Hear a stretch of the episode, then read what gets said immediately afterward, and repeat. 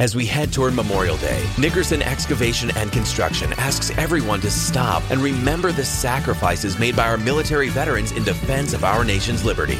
Serving the New Limerick area for over fifty years, Nickerson Excavation and Construction is your one-stop shop for all your excavation, drainage, and road construction needs, offering good old family-friendly service. For an estimate or bid, please call Nickerson Excavation at two oh seven, five three two, nine three nine one. That's two oh seven, five three two, nine three nine one.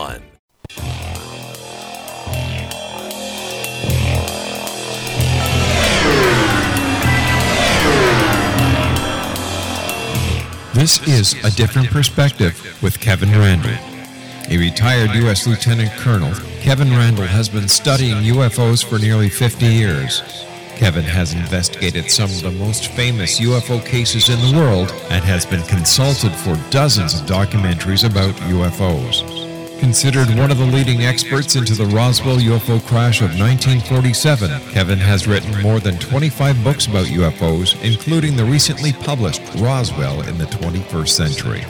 Now, here is the host of A Different Perspective, Kevin Randle. And welcome to this edition of A Different Perspective. I am Kevin Randle. I will be joined in just a moment by Stan Gordon. We are going to revisit the Kecksburg case from his perspective, which I guess would be a different perspective. Uh, before we got into that, I wanted to mention I just happened to look on Amazon uh, a few, mem- few moments ago, and I saw that uh, U F Os in the Deep State is at number ninety-nine on a couple of the lists there. And I think we should work hard and try to get it up to, oh, I don't know, nine or ten, just, just for fun.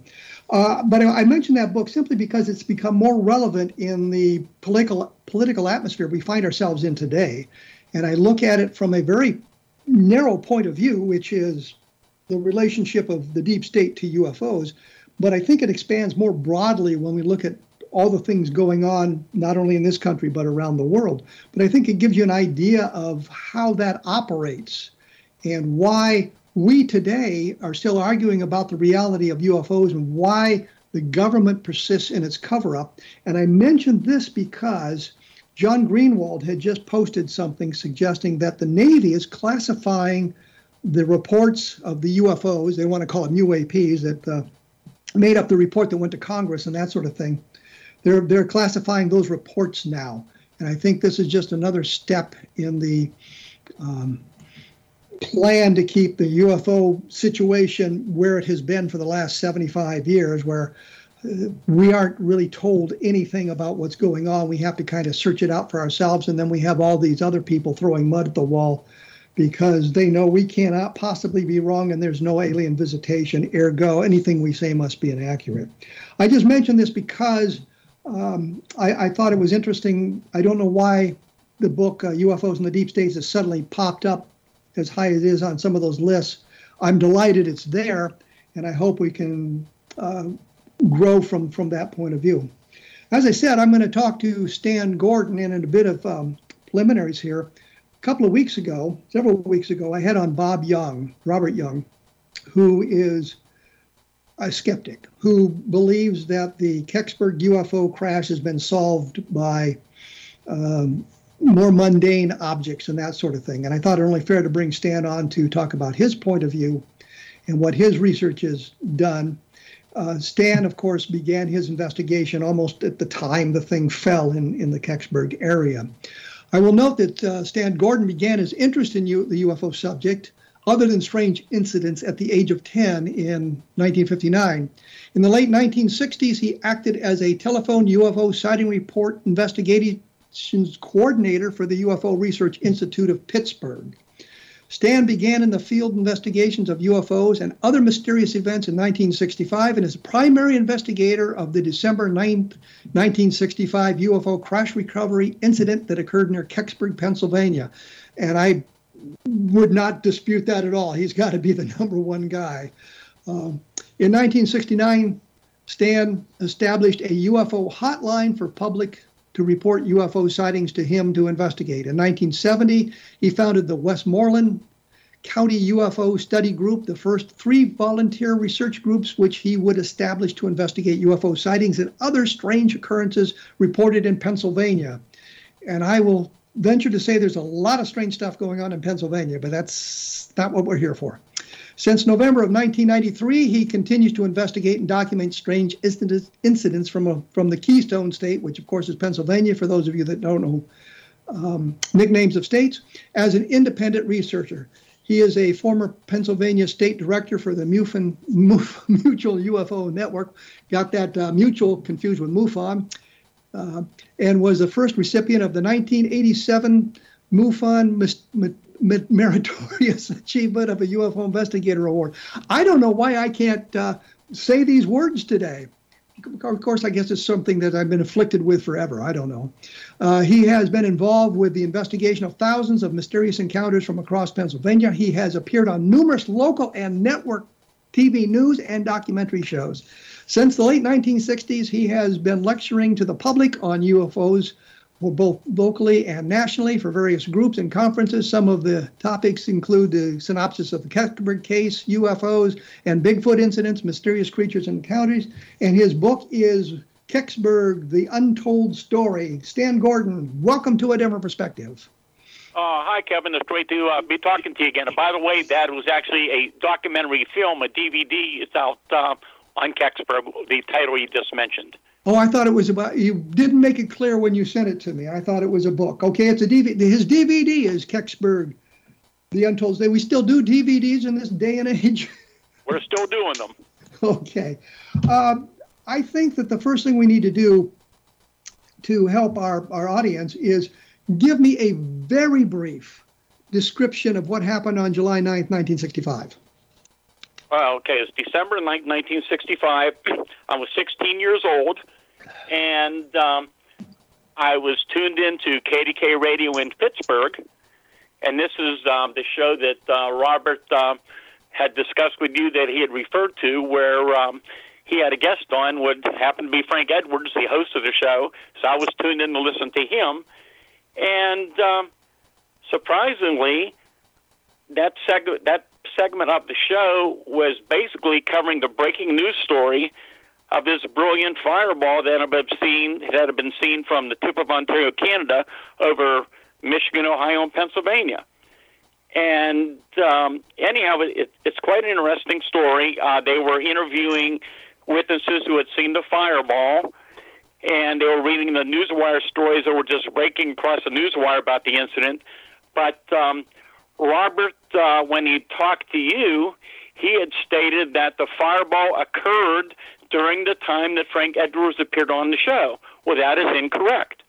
The radio show was an evening program. I believe it was on from six to nine p.m.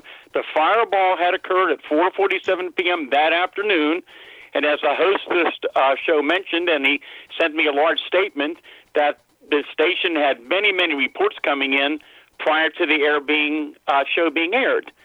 And um, I think that's something that's kind of important, too, because as you were discussing it at the time with him, um, that Robert had indicated that um, that show may have influenced a lot of people about the Kecksburg case. But I think what's really important is that it was during that time period when the show was on the air when a lot of activity was taking place around Kecksburg after the object had fallen.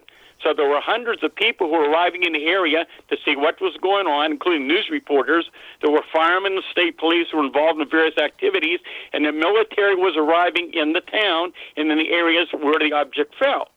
So well, let me ask you a question. Let me ask you a question here, because I want to make it sure I got this straight. What you're saying is that the interview with Frank Edwards, Edwards took place after the uh, fireball was seen? That is correct. The, the show was an evening show. The fireball had occurred around four forty-seven p.m., and actually the sighting of that object was confirmed by the control tower at the Greater Pittsburgh Airport at four forty-seven p.m. That show, uh, I believe, aired from six to nine p.m. in the evening, so it did not occur during the time that Frank Edwards appeared on the show. They were getting calls from people who had seen the fireball, but then a lot of the important activity out at the scene, out around the Kecksburg area, was taking place that evening as different things were occurring. But it's almost like it was simultaneous. I mean, I, I understand what you're saying, that the, the, the fireball was seen prior to the show airing, but it, the, the time frame was not all that long. And I can see where people would have been listening to the show and hear some of this other stuff would become very interested in what had been seen at Kecksburg. Right, but again, there was so much we didn't know at that time. We didn't know at that time, and for long after, after so many people we tracked down and interviewed about what kind of activity was taking place around the Kecksburg area, this object did not come right over top of Kecksburg. It was on the outskirts of the, of the small community. And uh, but there was so many people involved. You know, a lot of those witnesses uh, back at that time, they came from all walks of life. Some were military veterans, police officers, news reporters, and other ones were youngsters and teenagers who later grew up to hold responsible positions such as teachers and engineers. In fact, one witness who had hidden down, hid down the woods that night later became a district attorney in another region of the state. So these are all credible people, had no reason to make up the story, and many of them, for various reasons, did not want to go public. Well, I think what, what you're saying is this information was collected not that night, but collected in during your investigation over months and years later. That is correct, because, you know, as I talked to people who were involved in this, you know, the the next day, the the stories are out in the news that the government said that nothing had fallen from the sky and they saw a bright meteor. Well, many of those witnesses knew what they saw was not what the government was saying, so they just kept their mouth shut. They told some friends and neighbors and people close to them, but they didn't go public and talk about it. And and I can tell you, there's people I know that are out there today, there are some that are still living, that still refuse to talk about what happened for whatever reason. But I think what we're where we're going here is that um, you've got the the. Uh, well, I, I guess what I'm trying to say here is I'm fumbling for the words, obviously, is that we don't. You haven't said anything about what happened in the woods. I mean, we've got the fireball seen by the people. We've got the, the news media talking about it. But what happened in the woods? Was there something found in the woods? Was it was it found that night? Was it carried away that night? Were there witnesses to that? Are there photographs of it? That sort of thing. And, and all of that is exactly what uh, was taking place. So let, let me just try to tell you a little bit um, about some of that. I think Robert brought up that there were two different um, searches that night, and um, and actually there was um, a lot more going on. Let, let me tell you about some of the things that happened during during the evening. First of all, this object uh, observed by not just two children. I think Robert had brought up that there were two children, and um, that they were outside playing at the time, and um, that they. Um, saw the object fall, and they went home and told her mother, and she looked out, and I, I believe he said that she said that uh, what she saw was a, um, a a smoke train in the sky that lasted a half an hour.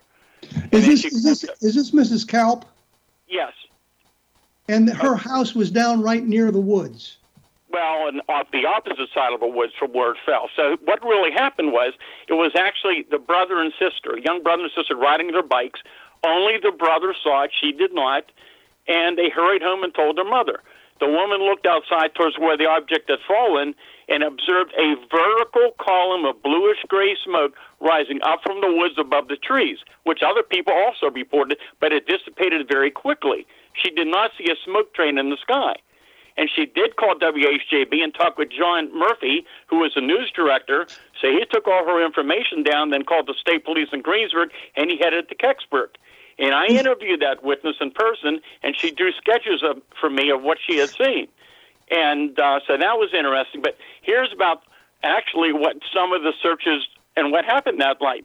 So you have numerous local people, not just children, all through the area that saw the object coming in. So in some cases, it passed very low over top of their heads. Then witnesses actually saw the object go down into the woods, and within minutes after it fell, you had some local people went down into the woods, and that's when they came across this large, metallic, acorn-shaped object semi-buried in the ground. So this okay, thing let, is- me, let me stop you there, because I have to take a break. Can't help it. Have to do that. Uh, when we come back, we'll get some more detail about exactly how this worked out and some of the, uh, I guess, into some of the minutia about what's going on. Uh, I'm talking with Stan Gordon, of course, about the Kecksburg U F O uh, crash retrieval story that he's been investigating almost since the time it fell. Uh, I should also point out that you can get uh, some information about that in my book, Crash When U F Os Fall from the Sky, and Stan Gordon helped me uh, put that together. We will be back right after this, so please stick around.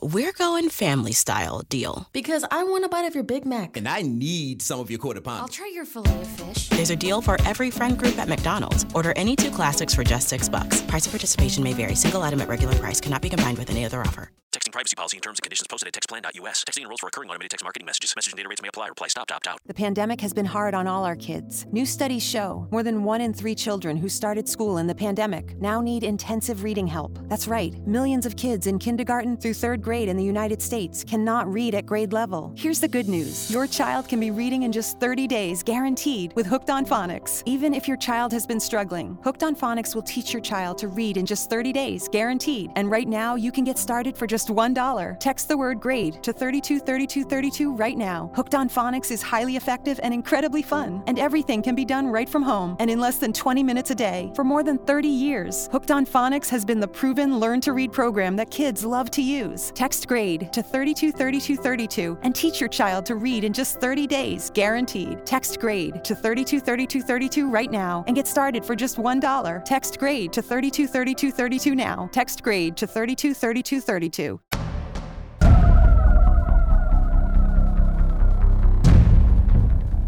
I am here with Stan Gordon. We're talking about the Kecksburg U F O crash retrieval that he's investigated since it happened.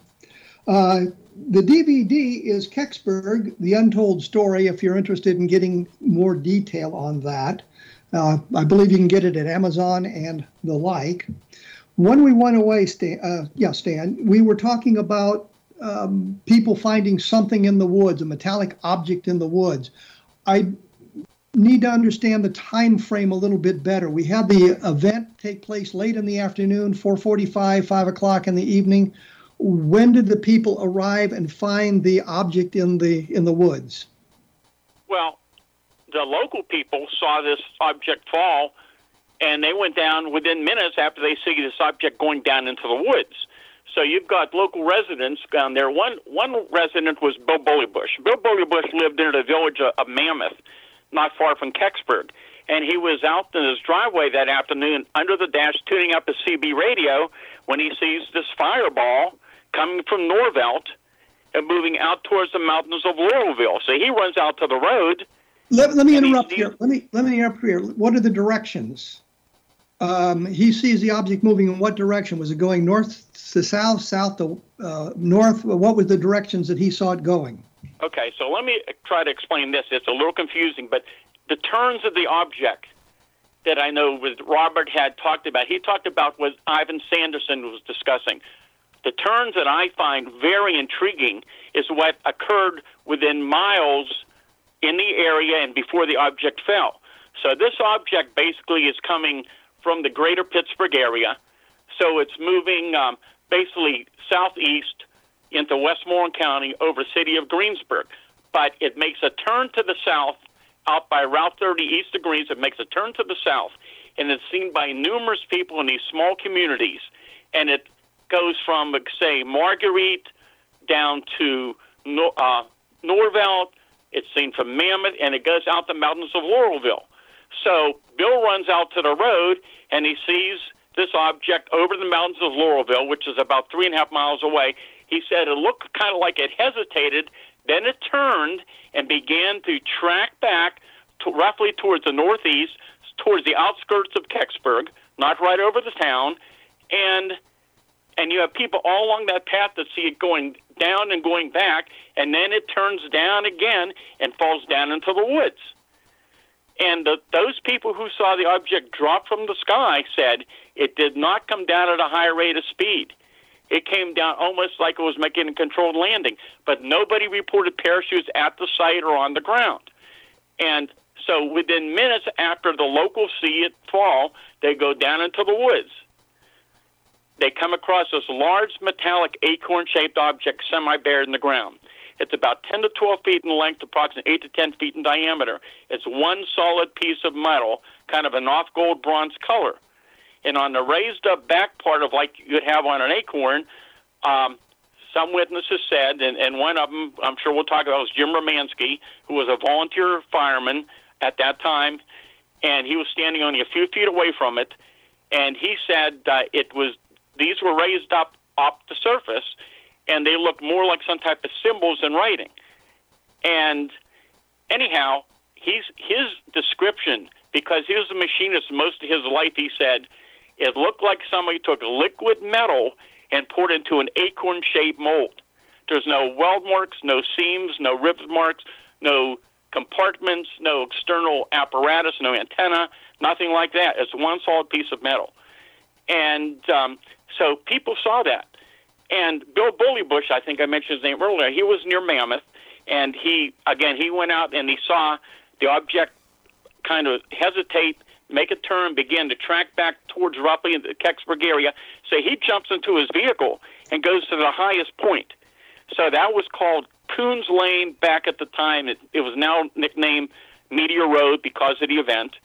And that was that long, narrow, winding road that parallels along that large wooded area where the object had fallen that evening. And he knew the area well because he hunted down there. And it's almost dark. And he sees like blue arc, and he said like kids playing with sparklers down in the woods.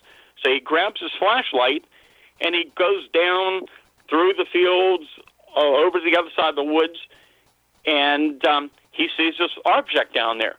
So different people saw this type of thing in the woods. And again, what's so interesting, and again, we're just doing briefly different parts of the story. There, there are so many people involved, so many a major, a major uh, in, interviews and testimonies from very credible people who went into great detail. And many people's lives were affected by what happened that night. And so many people over the years were hoping that the government would someday come forward because a lot of these people faced a lot of ridicule. Well, let me ask you a question. How soon did the authorities arrive?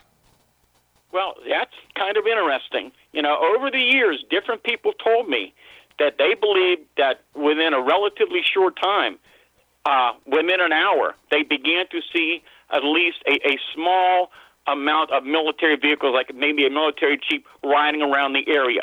But oh, it was over a period of several hours during the evening that a lot of the military began to show up. They came in from different directions, and uh, lots of people saw them. And, and have, have, you identified, have you identified any of these military people? Um, I have identified one, uh, and I can't say who it was. I'm not using names, but I have. But I've interviewed many, many sources, um, and I, I did interview one in particular who was uh, a part of the security team that guarded the object when it came in during the early morning of December tenth, nineteen sixty-five, on a military flatbed tractor trailer that many people saw at Kecksburg as the object was leaving and went out around one o'clock in the morning. Uh, it was observed leaving the area. It was, a tar- it was tarped over top of the object, and um, it got there during the early morning hours of December tenth, and uh, this fellow went into great detail. Uh, another independent military source confirmed his story as well. And uh, and others confirmed the fact that it went to Lockbourne. It stayed there for a short time under heavy security, then continued on to Wright-Patterson Air Force Base. And interestingly, in nineteen ninety, a reporter for the Greensburg Tribune Review, which is a large newspaper, had the opportunity to interview that man. He did not want to use his name or go public, but she, this person, the reporter, had the option to uh, interview him, Uh, to look at his um, information he was able to uh, show, and uh, it made the, the front page. It was a front page story in nineteen ninety in Tribune Review. There, How there, did you find this guy?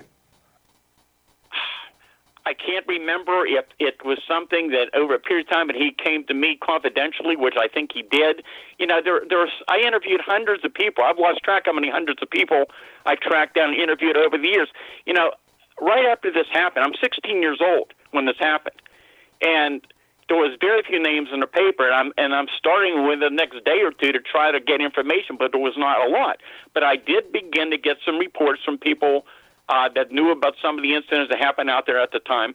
But over a period of weeks and months and years, I began to, on occasion, hear from a witness. I would get uh, people, uh, neighbors, friends, relatives of people were involved. I would get anonymous tips.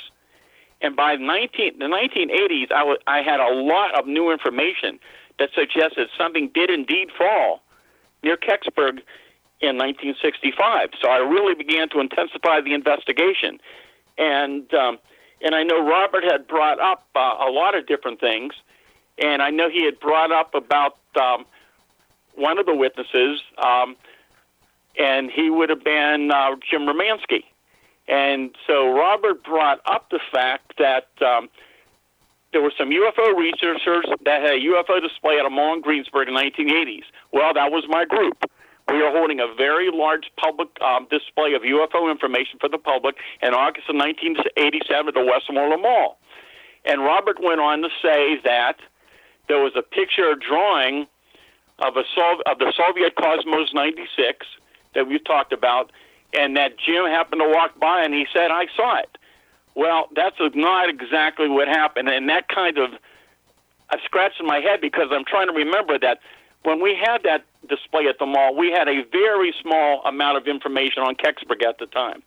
And most of that information was some newspaper stories. Well, let me, and let I had me, everything matter. I had Stan, card, Stan let, me, had let, me, let me go back here because we, we moved away from where I wanted to go, and, and I wanted to stay kind of there in the woods for the moment. Uh, because I don't, I don't understand uh, how they got the object. If the if the object is down in the woods and they've moved it out on a flatbed truck, how did they do that? Okay. Well, again, there's uh, so much and so many details and so many things that happened during the evening. You know, first you had some of the local residents go down and see the object, but they didn't call and report the finding it at the time. They kept their mouth shut. Then you had some, later some of the volunteer firemen coming in, because they're getting reports of this fiery object, and some people thought it was an aircraft uh, that may have fell in the area. So the firemen are organizing a search in that large wooded area to go look for this downed aircraft. And then uh, you have the military come in. So there are different things going on during the evening as things are going on. So the locals already find it, but the firemen don't know it's already been found. And then the military comes in. And... And I was down in the area many times and talked to many people who were involved in this. And what happened was you could not take the trucks right down into the woods where the object fell. And what they did, and again, very few people knew about this, some people had seen among the equipment who was there on the scene that night, they had a small crane. And one of the things that I also found out for years, I didn't talk about till I had enough independent information, there was not just one, there were two military flatbed tractor trailers at the scene. And they had to winch it over and unload it on the flatbed truck. And and John Hayes, who's gone public, I interviewed his mother years ago. That was the family that uh, Robert indicated he didn't know anything about. I think you asked him a question about a family where the military was coming into their home. That was the Hayes family. They were renting a small farmhouse closer to the impact site. And they had a, a bunch of young children. And they had windows all around the house. So young John is ten years old, I believe, at the time.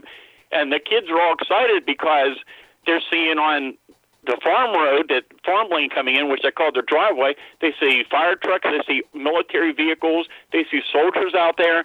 And that evening, they have uh, men uh, in normal uh, clothing, and then they have uh, military people in their home in small groups, kind of whispering and talking, and apparently using their phone but reversing the calls. And um, at one point, young John remembered seeing a large flatbed tractor trailer going down empty, down into that ravine, and later coming out with a tarped object. He said the distance away, but it looked to be about the size of a Volkswagen Beetle.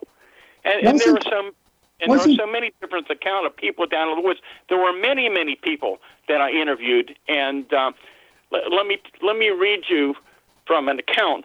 Well, before, before you do that, we're going to have to take a break in just a moment, but let me kind of rephrase my, my question here because they don't really understand this. You've got this thing down in the middle of the woods. It's uh, blocked by trees and everything else. It's down in the middle, and they transport it somehow from the impact site to a flatbed truck to truck it out there to Lockbourne Air Force Base. Yes, the, the flatbed truck is at the edge of the field, but they can't take the truck right down, so they have to winch it over to the truck, and then they loaded it with the little crane onto the flatbed truck. Well, I have a couple of questions. First of all, you had newsmen in the area. Did any of this appear in the contemporary newspaper accounts? No, they didn't, because, you know, I talked to different reporters who were there, and Bob Gaddy, who was a reporter for the Tribune Review, he wanted to go down into the woods. He believed there was something down there. The authorities up on the hill wouldn't let him go down. And he said, I'm going down. They said, if you do, you'll be arrested. Another fellow, Bill Weaver, had his dad's car that night. He was down there on over on the dirt lane, which is closer to where the uh, object had fallen. That's where a lot of the military activity was taking place. So many, many of the people who were up on the other hill across the road couldn't see what was going on over at the farm lane. Okay, we'll get, get, we'll, get back to, we'll get back to that in just a moment. I've got to take a break. You are listening to A Different Perspective on the X-Zone Broadcast Network. I'm here with Stan Gordon. We're talking about Kecksburg, and we will be back right after this, so please stick around.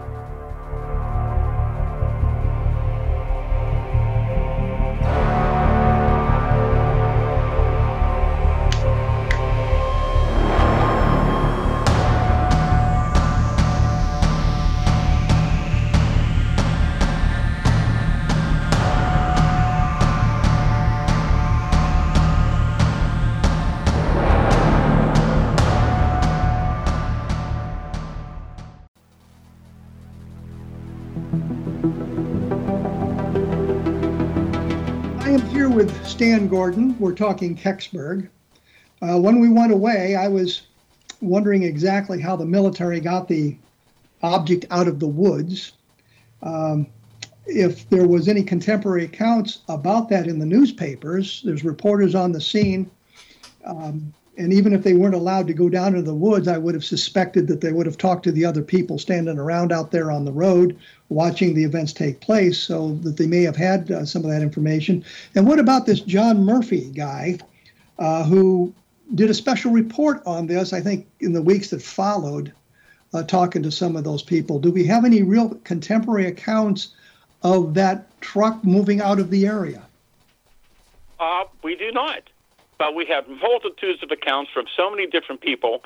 And, um, you know, it was in the mid nineteen eighties, as we're getting some more information, we still did not have a witness at that point about seeing an object on the ground, only from other reports were coming in.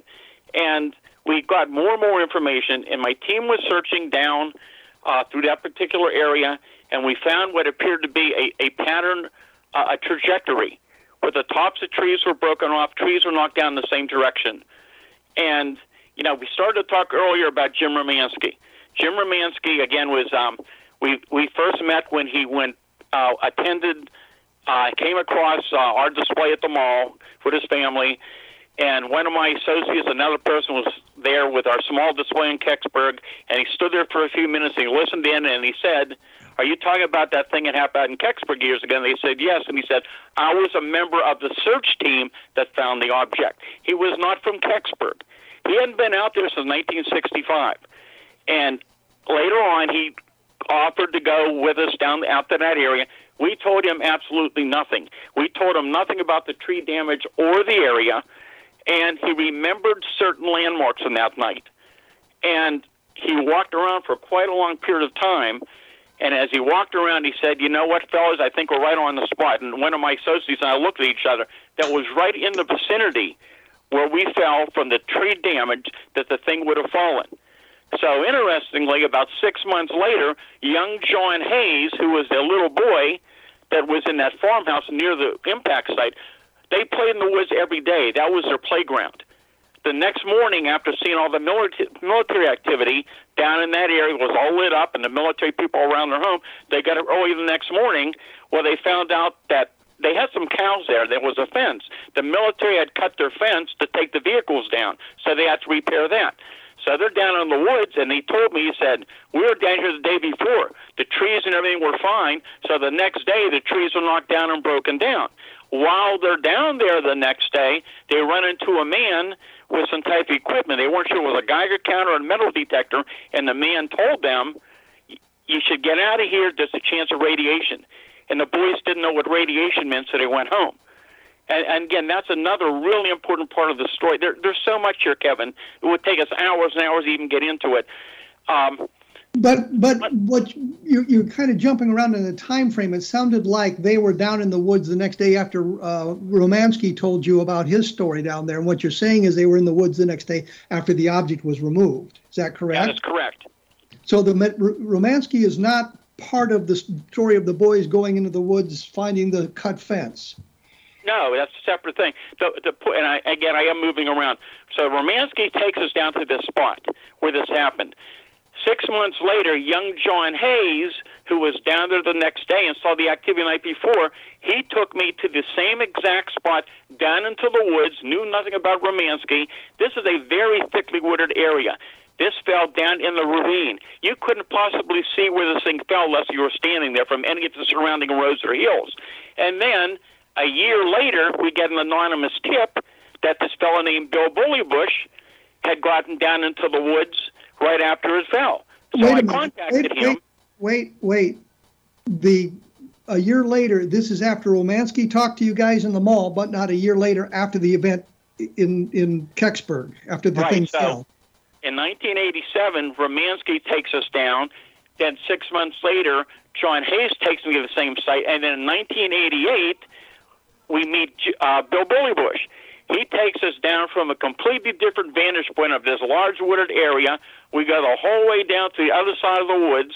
We come to a particular tree, and he said, I stood at this tree, and he points and said, that's where the object was. It was the exact place that they had taken us to, and they had no way of knowing about the other people, and there's no way they could have known unless they were there. But from your, from your descriptions, you tell me two things. One, this is a heavily wooded area.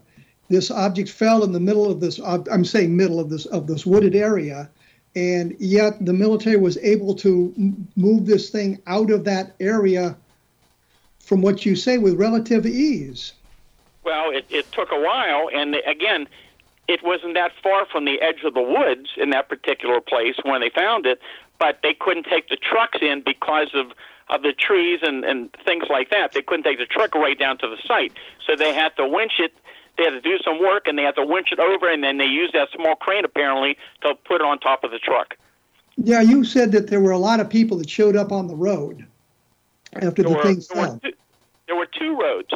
There was the road that uh, is the road that parallels along the woods, where probably hundreds of people were on that little two-lane two-lane road that night, but the object fell way on the other side of the woods, where you, you wouldn't have been able to see it in the dark from that distance.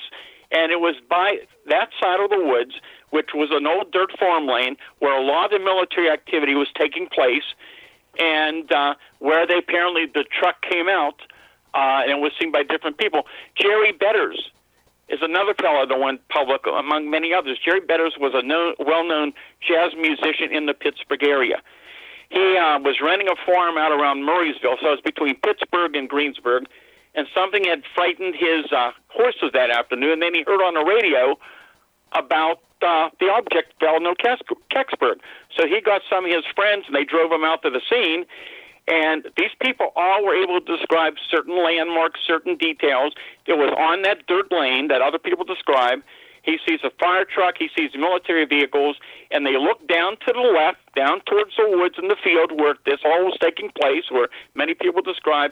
And he sees this military flatbed tractor trailer with a big star on it, and here's the object on the trailer. But for whatever reason, at that point, some of the tarp was open or came apart or whatever, and he gets a look at this thing, and it's, it's in the distance, but he can see it fairly clearly. And about that time, an Army officer comes out, starts yelling at these young soldiers, get them out of here, get them out of here. They all aimed their rifles at them, and the fellow who was driving the car was scared, and they left. Okay, I have, I have two. I have two questions for you. First of all, you're you're gathering all this information later. You weren't there on scene that night. Is that correct? I was not on the scene that night. I wasn't even driving yet. I just wanted to make sure we had that clear. So you're gathering the information later. I have nothing, no, no problem with that, because I gathered an awful lot of Roswell information that long after the event took place.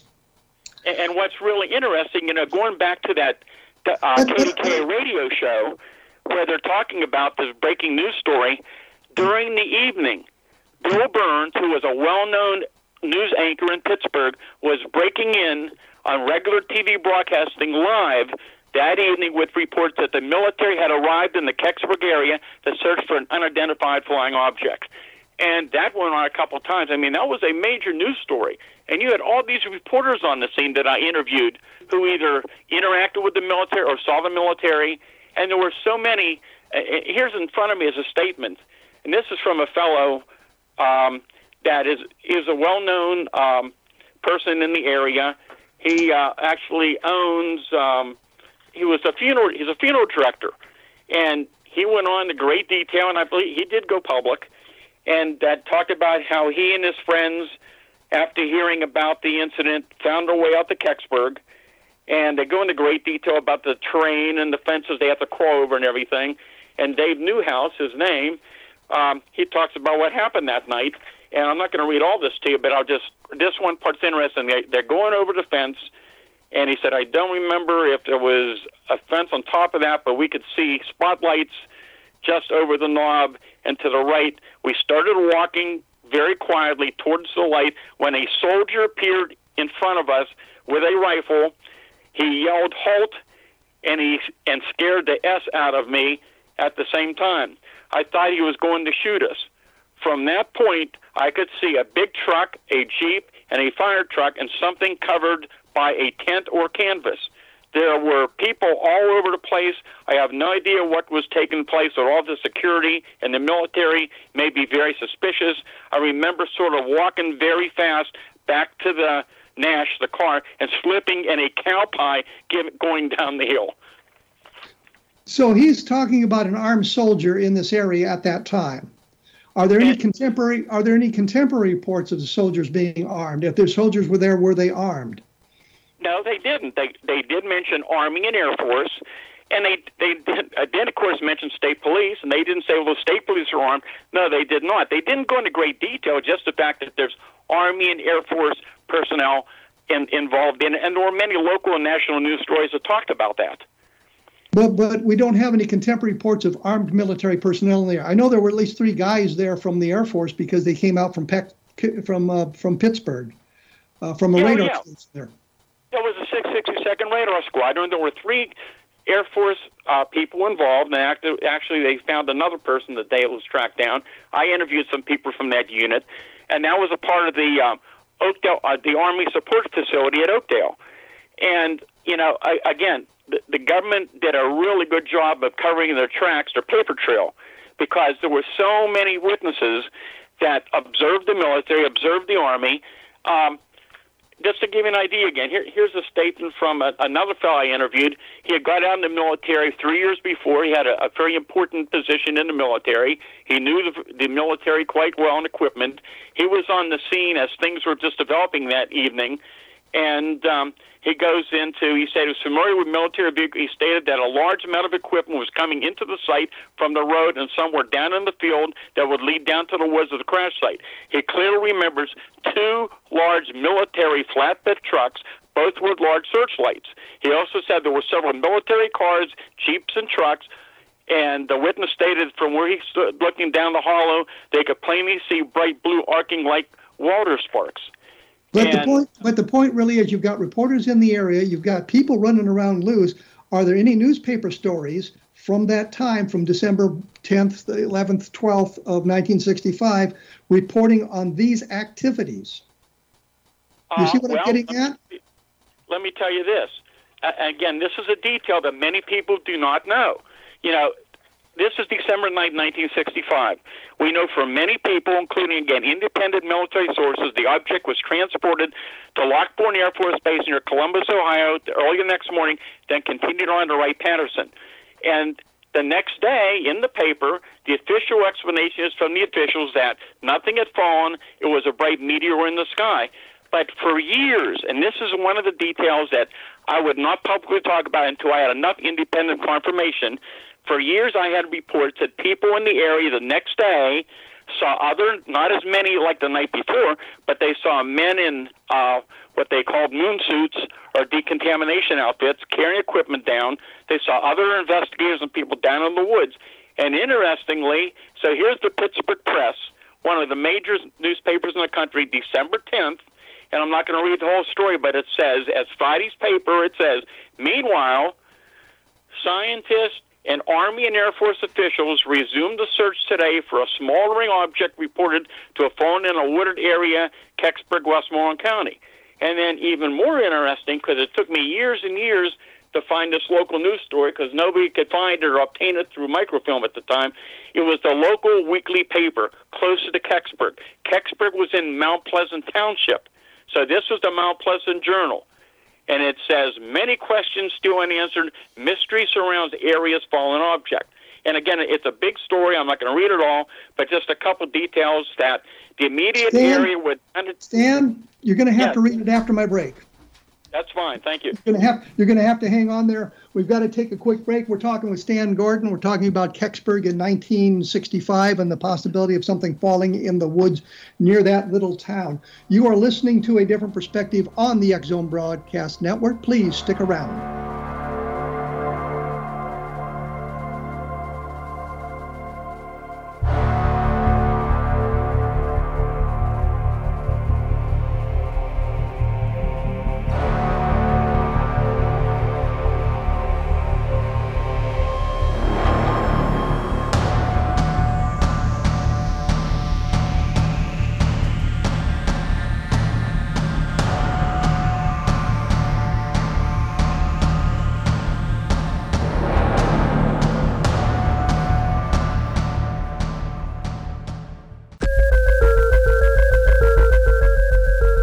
Stan Gordon is my guest.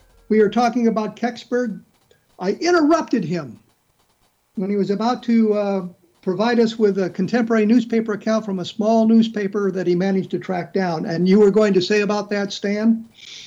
Just, again, somebody excerpts from it. It says, the immediate area where the unidentified object was reported to have fallen was roped off on the possibility that if something had fallen, it may have contained radioactive material. But then it also goes on to say that, now we're talking about Friday morning, at dawn, searchers resumed their work.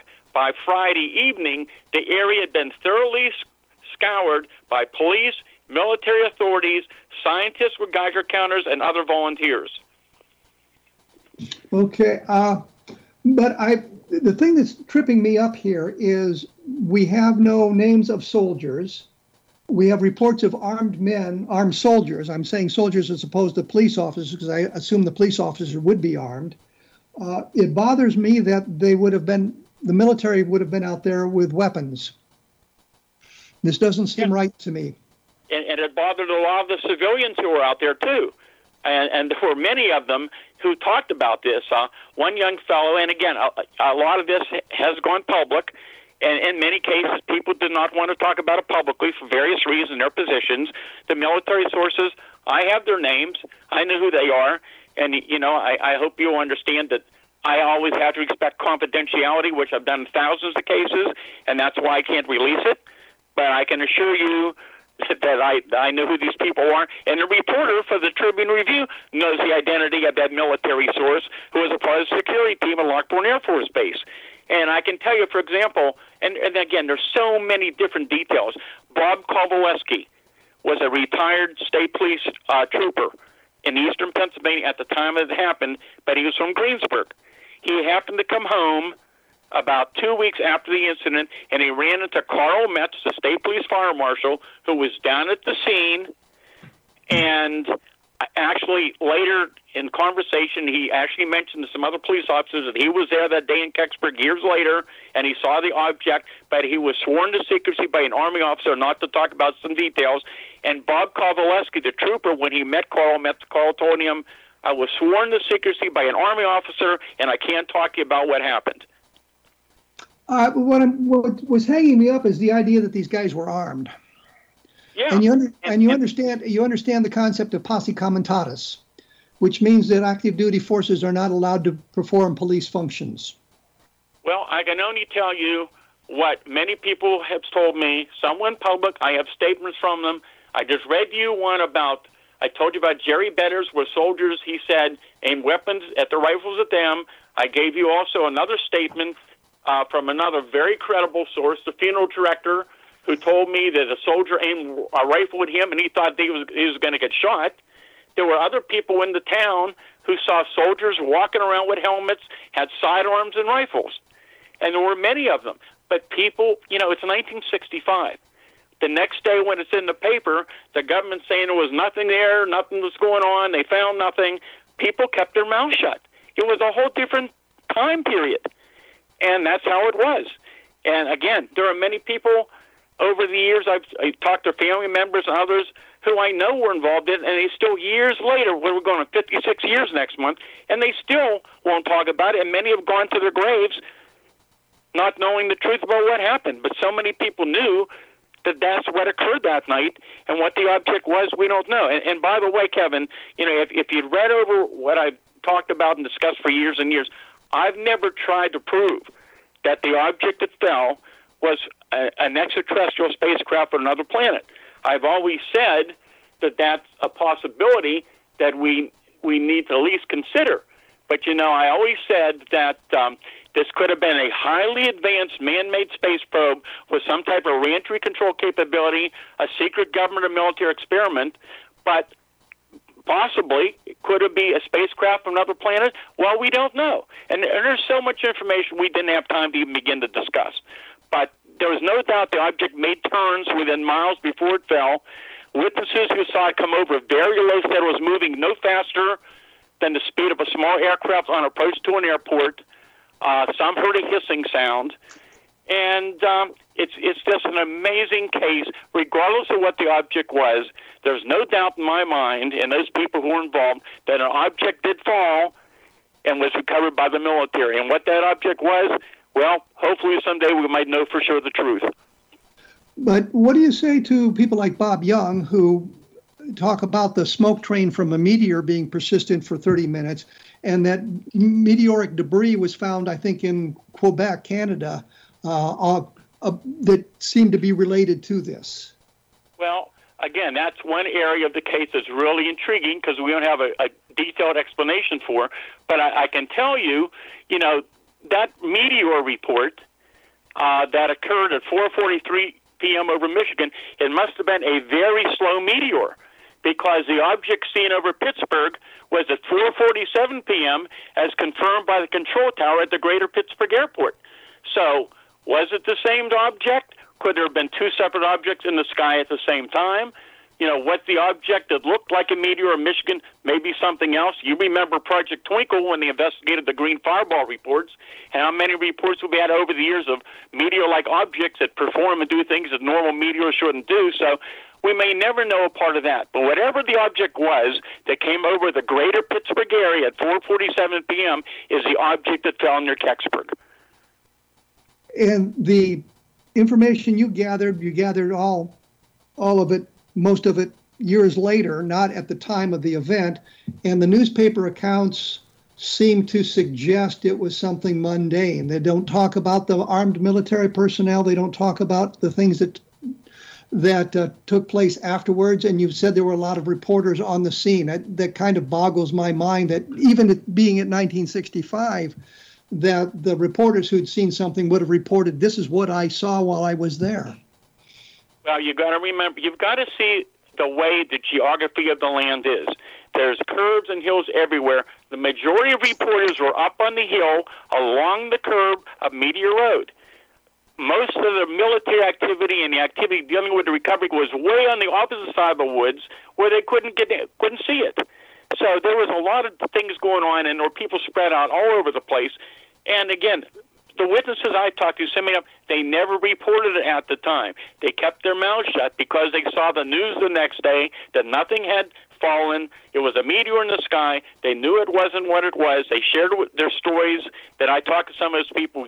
and they told some of those people about it, and years later, some of those people confirmed that those witnesses had told them about it at the time. I was hearing some reports within days of the incident from some people about things that happened out there at that time, but the people didn't want to go public, and I, there was I, not a lot of detail in the Stan, papers. Stan, Stan, I don't have trouble with the people not talking about it. I get that. I understand. We can look at any number of U F O cases where there, we found witnesses later and they said, well, I didn't come forward because. I got that. What I'm concerned about are the reporters who were there, and their job was to report that. And if they had seen the military, if they'd seen something like that, I don't understand why that wouldn't have been reported in the newspapers. Okay, well, I can tell you one other thing. John Murphy, the news director at W H J B, and this was confirmed to me by other people at the station, John had gotten the call about the object falling around Kecksburg. He proceeded out to the scene. He got there about an hour earlier before the state police fire marshal and other investigator went down into the site. And interestingly, he was there when that happened. And he approached the uh, the state police fire marshal and um, asked him uh, what he had found when he was down in the woods that day. And um, initially he said, um, or not really sure. And then when he pressed him again, he said, you better get, you better get your information from the Army. But what I started to tell you was John got there before they arrived. He was on and was in radio communication with his wife and with people at the radio station. According to what these people told me was, he told them he had, he found the object down in the woods. He said there were strange markings on it. He took pictures of it. And I talked to Mabel Mazza, who passed away about two years ago. She was the office manager at W H J B. She told me she saw his black and white picture. She said what she could remember was kind of a cone-shaped object lying down under the trees. And they, he never went public with that for whatever reason.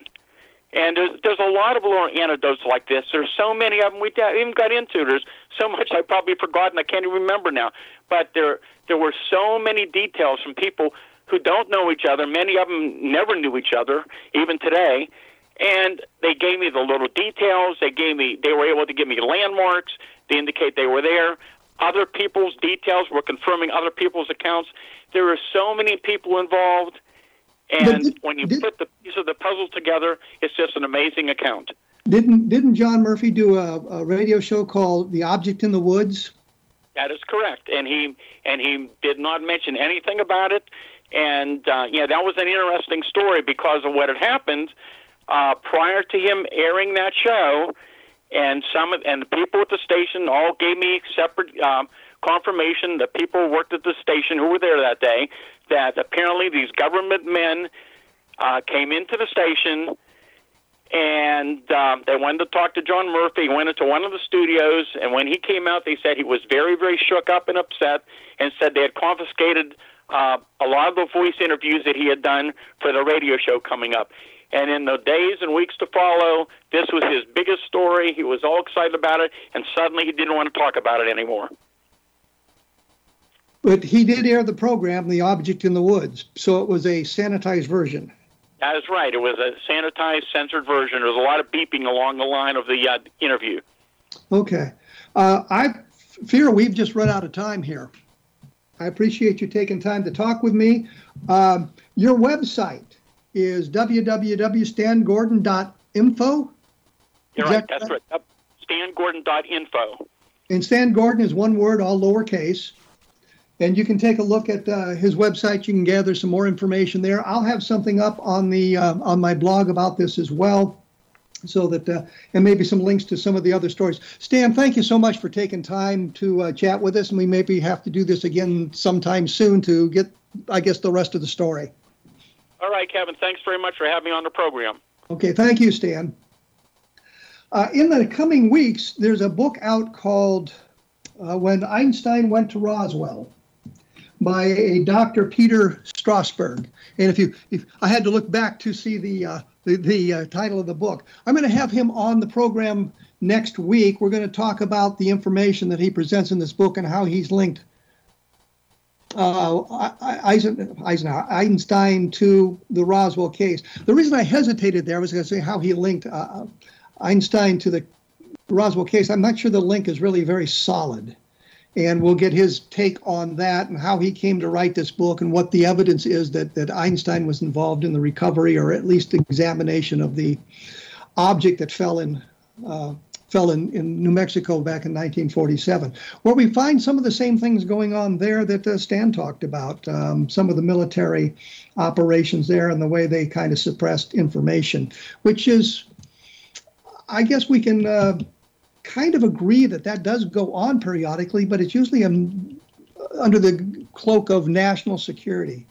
And I, like I said, I've talked about that in U F Os in the Deep State as well, and how that works, and that they may wrap that mantle of national security on things that really don't deserve it, and that sort of thing. Uh, I also wanted to mention that um, I've got a book, the um, Best of Project Blue Book, which I think will help understand part of this as well. When I've looked at in-depth um, Blue Book investigations, and I could apply information gathered long after Blue Book closed or the investigation ended and apply that to the information that was published at the time and see where uh, the mistakes were made. And I think that anybody who's looked at Project Blue Book understands mistakes were made uh, about how they operated and what they were doing at the time. But I think that gives you an idea of the haphazard nature of the investigation. Sometimes they were very good. Sometimes they did a, a great deal of important work, and sometimes they just sort of didn't do much of anything else. So we'll have that coming up in the next few weeks on A Different Perspective. I should point out that there are some other fine programs on the X-Zone Broadcast Network, so if you have a chance, go to x z b n dot net and scroll down the list of programs, and you'll find something that's going to be very interesting, I'm sure. I will be back, as I say, in one hundred sixty Uh, one hundred sixty-four hours, one hundred sixty-five, I've forgotten the number now, uh, with uh, Doctor Peter Strasberg talking about Roswell. Thanks for listening.